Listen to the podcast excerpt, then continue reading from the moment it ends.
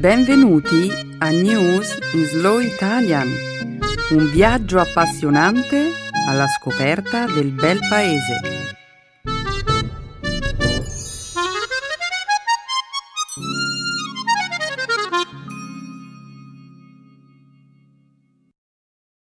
È giovedì 17 ottobre 2019. Benvenuti al nostro programma settimanale News in Slow Italian. Un saluto a tutti i nostri ascoltatori. Ciao Stefano. Ciao Romina, un saluto a tutti. Nella prima parte del nostro programma parleremo di attualità. Inizieremo con l'aumento del potere russo in Siria, dopo il recente ritiro delle truppe americane. Poi discuteremo del vincitore del premio Nobel per la pace di quest'anno e, a seguire, dei vincitori del Nobel per l'economia.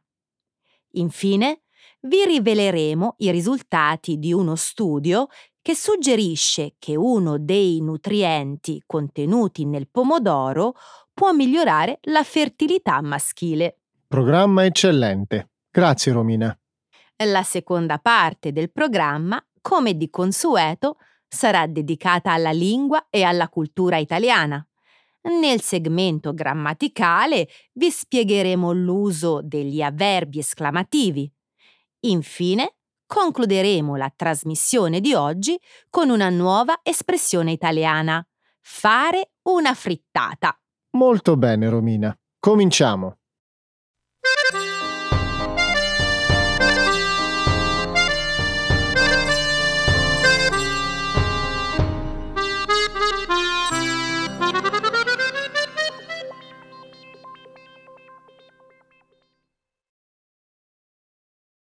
La Russia è il grande vincitore della guerra in Siria dopo il ritiro delle truppe americane. Secondo fonti delle Nazioni Unite, circa 130.000 civili sono scappati e diverse centinaia di combattenti curdi sono morti da quando il presidente Trump ha ordinato il ritiro delle truppe americane dalla Siria, consentendo l'avanzata dell'esercito turco.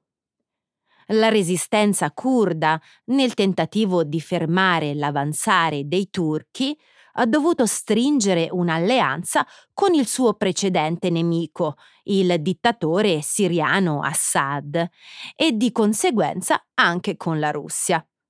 Questo ha notevolmente rafforzato il potere russo in questa zona. Osservatori internazionali temono ora che le forze turche e siriane possano entrare in conflitto portando a un ampliamento della guerra, che potrebbe far attivare l'articolo 5 del patto di difesa NATO. Gli Stati Uniti, nonostante il permesso iniziale, hanno colpito la Turchia per l'invasione della Siria con eh, sanzioni che finora non hanno ottenuto alcun risultato. Grazie al ritiro delle truppe americane, i vincitori indiscussi della crisi in Siria sono l'ISIS, Assad, la Turchia e più di tutti la Russia. Numerosi rapporti hanno segnalato che almeno 750 combattenti dell'ISIS sono riusciti a fuggire dal campo di prigionia in Siria, facendo temere che l'ISIS, sconfitto in precedenza, potrebbe ritornare cancellando tutte le vittorie che i curdi, all'epoca alleati degli americani, erano riusciti a ottenere nel corso degli ultimi quattro anni contro l'organizzazione terroristica. Il presidente Trump ha dichiarato che i combattenti dell'ISIS fuggiti non rappresentano un grande problema se andranno in Europa e non negli Stati Uniti. Questo è un pensiero davvero confortante per l'Europa.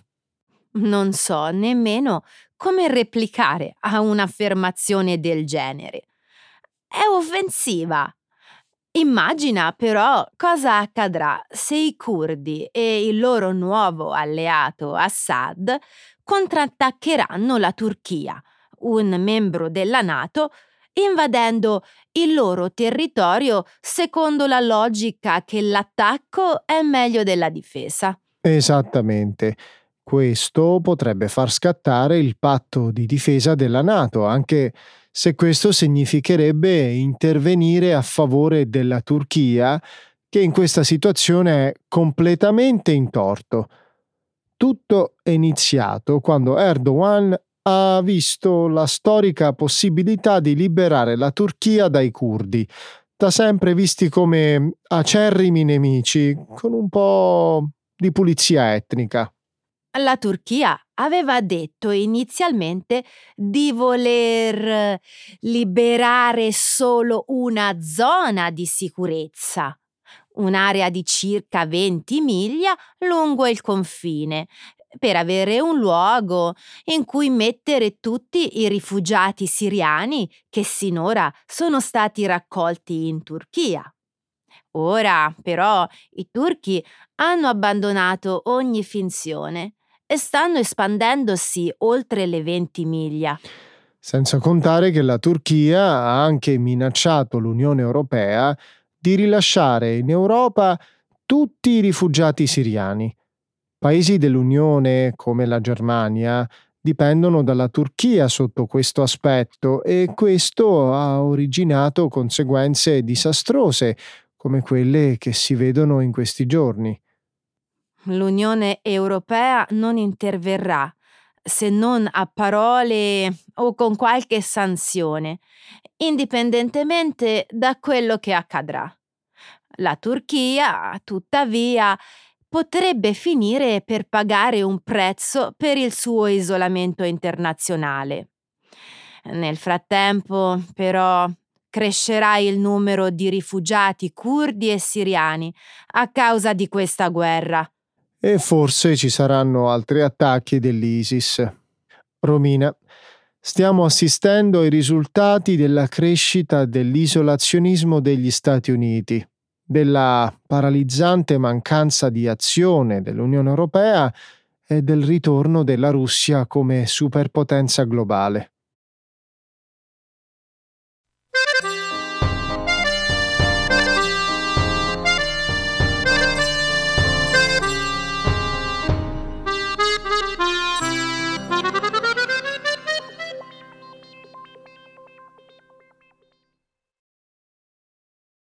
Ha assegnato il premio Nobel per la pace all'etiope Abiy Ahmed.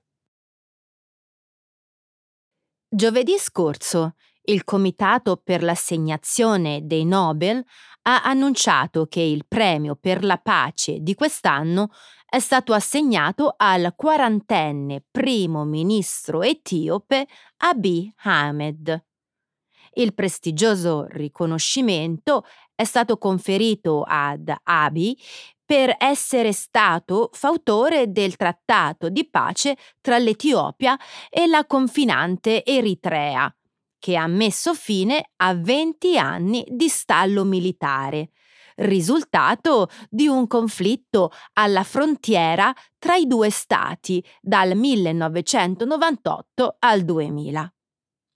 Abiy primo ministro dal 2018, è stato anche ampiamente elogiato per aver avviato importanti riforme liberali in Etiopia, che hanno contribuito a rendere il paese, un tempo rigidamente controllato, più aperto e libero.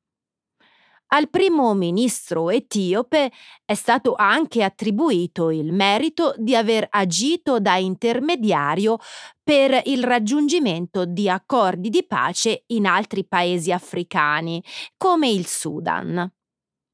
L'assegnazione del Nobel ad Abiy Ahmed ha suscitato reazioni oltremodo positive in tutto il mondo.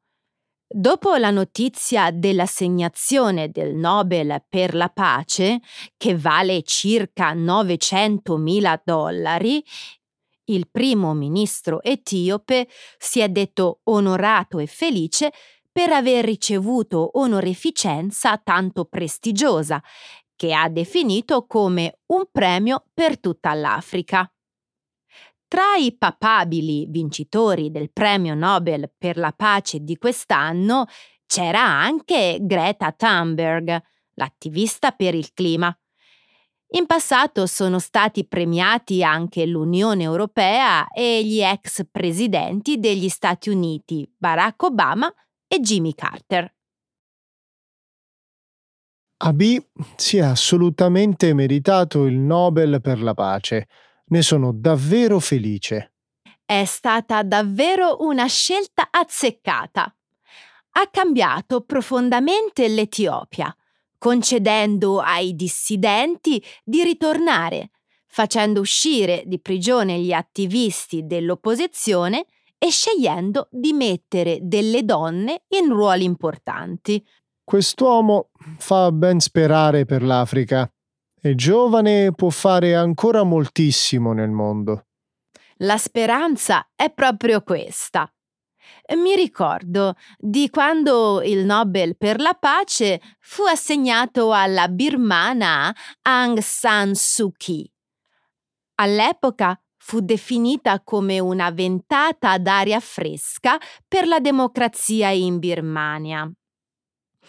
Poi, però, non fece nulla per fermare le violenze dell'esercito birmano nei confronti della minoranza musulmana dei Rohingya.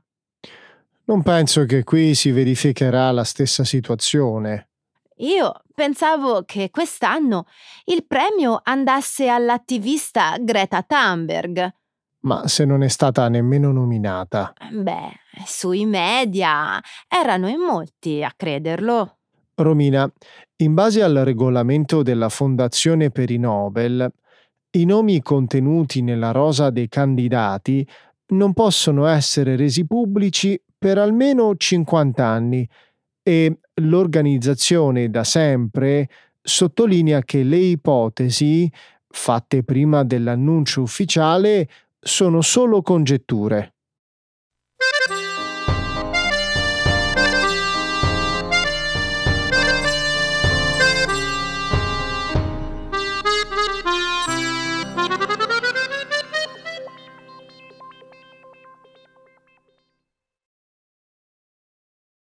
Abhijit Banerjee, Esther Duflo e Michael Kramer sono i vincitori del Nobel per l'economia. Abhijit Banerjee, Esther Duflo del MIT e Michael Kramer dell'Harvard University hanno ricevuto il premio Nobel per l'economia per aver utilizzato un approccio di natura sperimentale nella lotta alla povertà globale.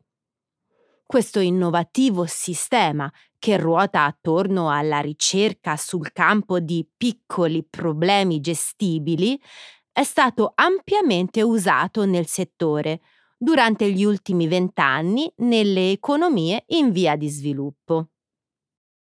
In passato, il premio Nobel è andato a scienziati che hanno sviluppato un quadro teorico per l'economia. I tre vincitori del premio di quest'anno sono stati tra i primi a condurre studi empirici basati su prove scientifiche raccolte sul campo per testare l'efficacia delle politiche di sviluppo nell'ambito della prevenzione sanitaria, delle nuove tecnologie o dell'accesso al credito. La scelta del comitato per l'assegnazione dei Nobel è stata criticata perché i vincitori si sono concentrati su piccoli problemi invece di prendere in considerazione la situazione in generale. Altri invece hanno criticato il fatto che negli studi condotti dai vincitori del Nobel i poveri erano considerati alla stregua di porcellini d'India. I tre vincitori del Nobel si divideranno l'ammontare del premio, che corrisponde a 915.000 dollari. Durflo, moglie di Banerjee, è la seconda donna e la persona più giovane al mondo a ricevere il prestigioso riconoscimento. Qualche volta il comitato per i Nobel fa la cosa giusta. Deduco che approvi la scelta dei tre vincitori. Sì, Romina, penso che l'approccio che i tre scienziati hanno usato sia geniale e meriti il premio Nobel. Non credi che concentrarsi solo su piccoli problemi sia un approccio poco incisivo, che non modifica sostanzialmente il quadro generale delle cose? Ma dai, bisogna pure iniziare da qualche parte. Che cosa hanno fatto i progetti da miliardi di dollari messi in atto sinora per i paesi in via di sviluppo? Eh? Non si sa perché non si usano metodi scientifici per determinare quali politiche adottare. Tempo fa la Germania ha costruito un ospedale moderno in un paese in via di sviluppo, credo in Bangladesh, solo per poi scoprire che i costi operativi per mantenerlo in funzione erano insostenibili per il budget di quel paese. Adesso l'ospedale è in rovina. Wow! Eh già. Secondo il Comitato per il Nobel, Kremer ha fatto uno studio che mostra che il 75% dei poveri dà ai propri figli medicinali vermifughi solo quando sono gratuiti, percentuale che scende al 18% se il medicinale costa meno di un dollaro. Finora l'Organizzazione Mondiale della Sanità ha distribuito gratuitamente medicinali a 800 milioni di bambini in età scolare. Giusto. Questo è un esempio di studio che prende in considerazione un problema di piccole dimensioni che porta però a grandi risultati. Esattamente. Questo perché si riesce a capire cosa funziona e cosa no, e lo si mette in pratica. I vincitori del Nobel per l'economia di quest'anno hanno sostanzialmente studiato il comportamento umano. Hanno scoperto, per esempio, che tutti i milioni di dollari spesi per pubblicizzare le vaccinazioni erano meno efficaci dell'offerta di una scatoletta di fagioli da 50 centesimi per ogni bambino vaccinato.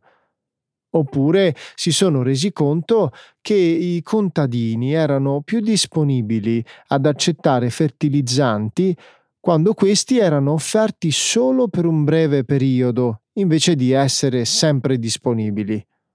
Perché questo è quello che siamo. Perché questo è quello che siamo.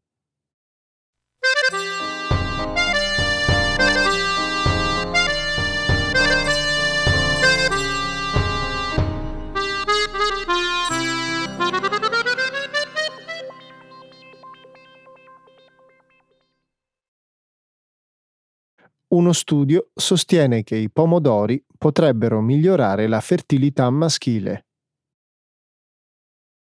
Una ricerca pubblicata sull'European Journal of Nutrition suggerisce che il licopene, una sostanza antiossidante presente nei pomodori, potrebbe migliorare la qualità degli spermatozoi. Durante il trial di 12 settimane, gli uomini che hanno assunto ogni giorno l'equivalente di due cucchiai di concentrato di pomodoro hanno mostrato di avere una motilità spermatica nettamente migliore di quella degli uomini nel gruppo di controllo, mentre la concentrazione di cellule spermatiche è rimasta invariata. La dottoressa Liz Williams che ha diretto la ricerca, ha ammesso che lo studio è ancora piuttosto limitato, dal momento che le conclusioni si sono basate solo su 60 uomini, scelti a caso per la sperimentazione. Ha anche aggiunto che i risultati sono incoraggianti e che dovrebbero essere condotte ulteriori ricerche su uomini affetti da problemi di fertilità. Il licopene è un antiossidante conosciuto per avere numerosi effetti benefici sulla salute, riducendo il rischio di malattie cardiovascolari e di alcune tipologie di cancro. Al momento, circa la metà di tutti i problemi di fertilità sono riconducibili a condizioni di infertilità maschile. Ecco spiegata la ragione per cui gli spaghetti al pomodoro sono uno dei piatti preferiti degli uomini. Nello studio si parla di due cucchiai di concentrato di pomodoro. Una persona dovrebbe mangiare almeno due chili di pomodori cotti al giorno per raggiungere quella quantità. Eh sì, è proprio una gran quantità di pomodori. Era ora che gli scienziati trovassero qualcosa per aiutare le coppie con problemi di fertilità. Finora l'unica indicazione per gli uomini era indossare indumenti non aderenti nella zona inguinale, seguire una dieta sana e ridurre il consumo di alcol. Onestamente, però, non credo che questi suggerimenti facciano una gran differenza. Oltre a questo, eh, la procedura standard prevede costosi trattamenti per la fertilità per le coppie. Ho sentito che questi trattamenti per l'infertilità possono costare decine di migliaia di dollari e possono essere davvero invasivi. Oggi le donne aspettano di più prima di fare figli, per ragioni lavorative. Biologicamente, però, concepire diventa più difficile mano a mano che si va avanti con l'età. Le donne, infatti, intorno ai 30 anni, vanno incontro a una drastica riduzione della fertilità. Gli uomini, invece, possono fare figli anche in età avanzata. La biologia non è per nulla giusta qualche volta. Ho letto che negli uomini di quasi tutti i paesi del mondo occidentale è stato eh, riscontrato un calo degli spermatozoi nel seme. La ragione non è ancora nota. Meglio tenere presente i pomodori, secondo me.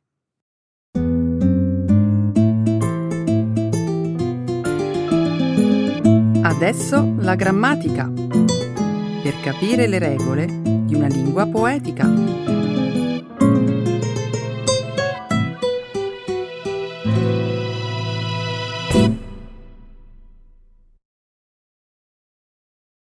Exclamative adverbs. Sai che dopo tantissimi anni ho deciso di cambiare il mio barbiere di fiducia andavo nel suo salone da quando avevo 12 anni. È stata una decisione molto sofferta, credimi, ma non riuscivo più a sopportare la sua ostinazione ad accettare solo pagamenti in contanti. Quanto sei esagerato! Io non credo, Romina. Esiste una legge italiana che impone l'obbligo di accettare carte di credito e bancomat. Non capisco perché il mio ex barbiere si ostini a ignorarla. Lo trovo scorretto. Così ho deciso di cambiare barbiere per non continuare ad alimentare quest- questa cattiva abitudine. Capisco il tuo punto di vista, Stefano. Considera però che in Italia il 60% delle spese ancora oggi viene regolato in contanti. Secondo alcune indagini di mercato sono almeno l'80%. Il nostro paese, infatti, è uno degli ultimi in Europa per utilizzo di carte di credito, pago bancomat e altri strumenti di pagamento digitale. La nostra economia è troppo dipendente dal contante e sarebbe proprio il caso di cambiare registro. I pagamenti in carta moneta sono difficili da tracciare e questo agevola l'evasione fiscale e il riciclaggio di denaro sporco. Per questo motivo, da oggi in poi andrò solo in quegli esercizi commerciali che mi consentiranno di pagare con la carta di credito o con il mio cellulare. Quanto sei intransigente! Non credi di esagerare? Forse ci sono dei motivi che spingono i titolari dei negozi a preferire i contanti. Ho letto su un giornale di economia e finanza che i negozianti, quando accettano una carta di credito, pagano una commissione che può arrivare fino al 9% del totale dell'importo. Mm, mi sembrano cifre un po' esagerate. Perché sei tanto scettico? Ti assicuro che si tratta di dati reali. Oltre alle commissioni, poi, i proprietari dei negozi devono anche aggiungere le spese per il noleggio del terminale di pagamento elettronico POS e le spese relative a eventuali manutenzioni. Se si volesse davvero incentivare i pagamenti elettronici nel nostro paese, eh, credo che innanzitutto bisognerebbe ridurre drasticamente le commissioni che pagano gli esercenti. Su questo sono d'accordo. Hai mai sentito parlare dell'idea di Confindustria di combattere l'evasione fiscale agendo sui consumatori? No, eh, non ne so nulla. Eh, perché non ti spieghi meglio? Allora, Confindustria vorrebbe applicare una tassa del 2% sui prelievi bancomat superiori a 1500 euro mensili e concedere detrazioni fiscali di pari importo per i pagamenti effettuati con mezzi elettronici in sede di dichiarazione dei redditi. Mm. Perché sei così perplessa? Secondo me questa è un'idea molto sensata. Credo che questa proposta possa sicuramente spingere la gente a utilizzare maggiormente i metodi di pagamento digitale. Mi domando, però, come potrebbero reagire le persone anziane, spesso poco abituate a usare strumenti di pagamento diversi dal denaro contante. Esattamente come il mio barbiere.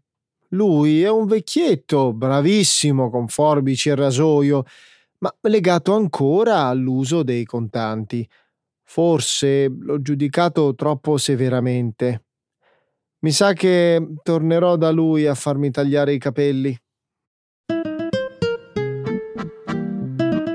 Ecco le espressioni, un saggio di una cultura che ride e sa far vivere forti emozioni.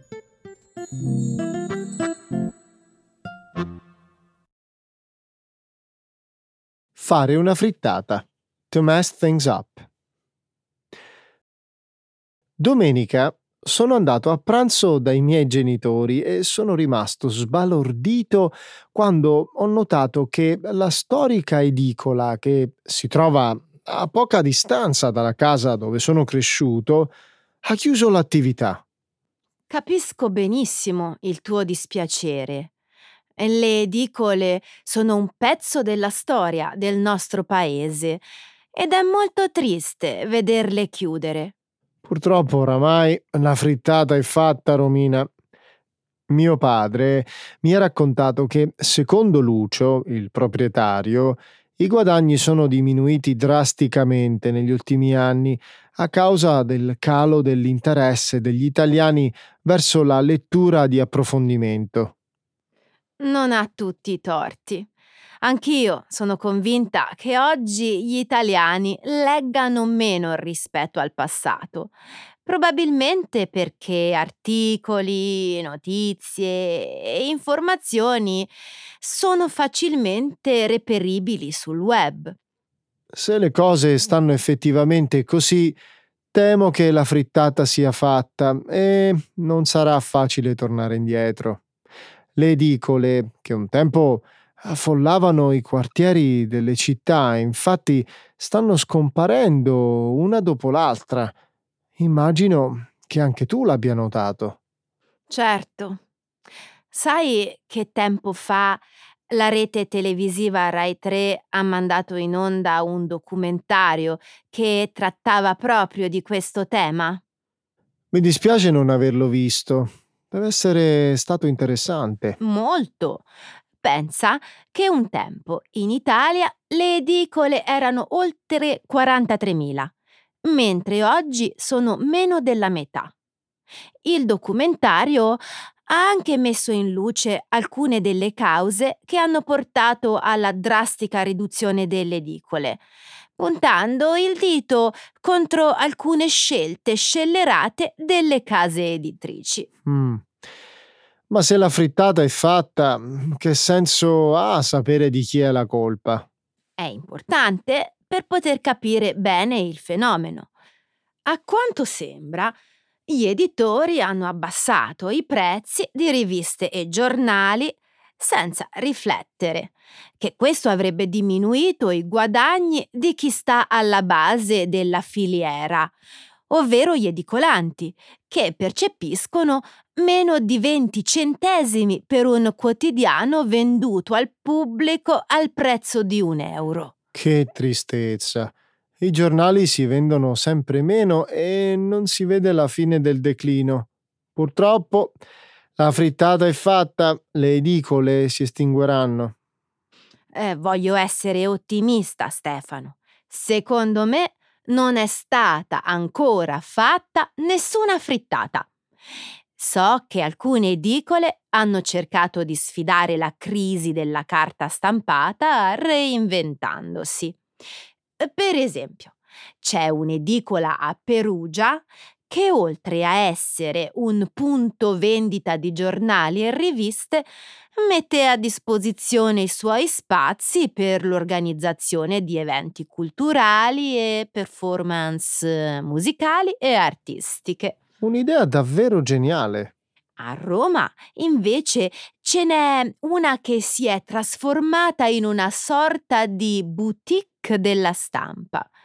In questo piccolo chiosco si vendono giornali di qualità insieme ad aperitivi e sfizi culinari di vario tipo. L'obiettivo dei proprietari è di trasformare il loro piccolo chiosco in un punto di aggregazione e scambio di opinioni e notizie. Molto interessante. Chissà se questi esperimenti imprenditoriali rimarranno due casi isolati o se sono il segnale di un'inversione di tendenza. Forse hai ragione tu, non è ancora stata fatta nessuna frittata. Queste iniziative fanno ben sperare per il futuro.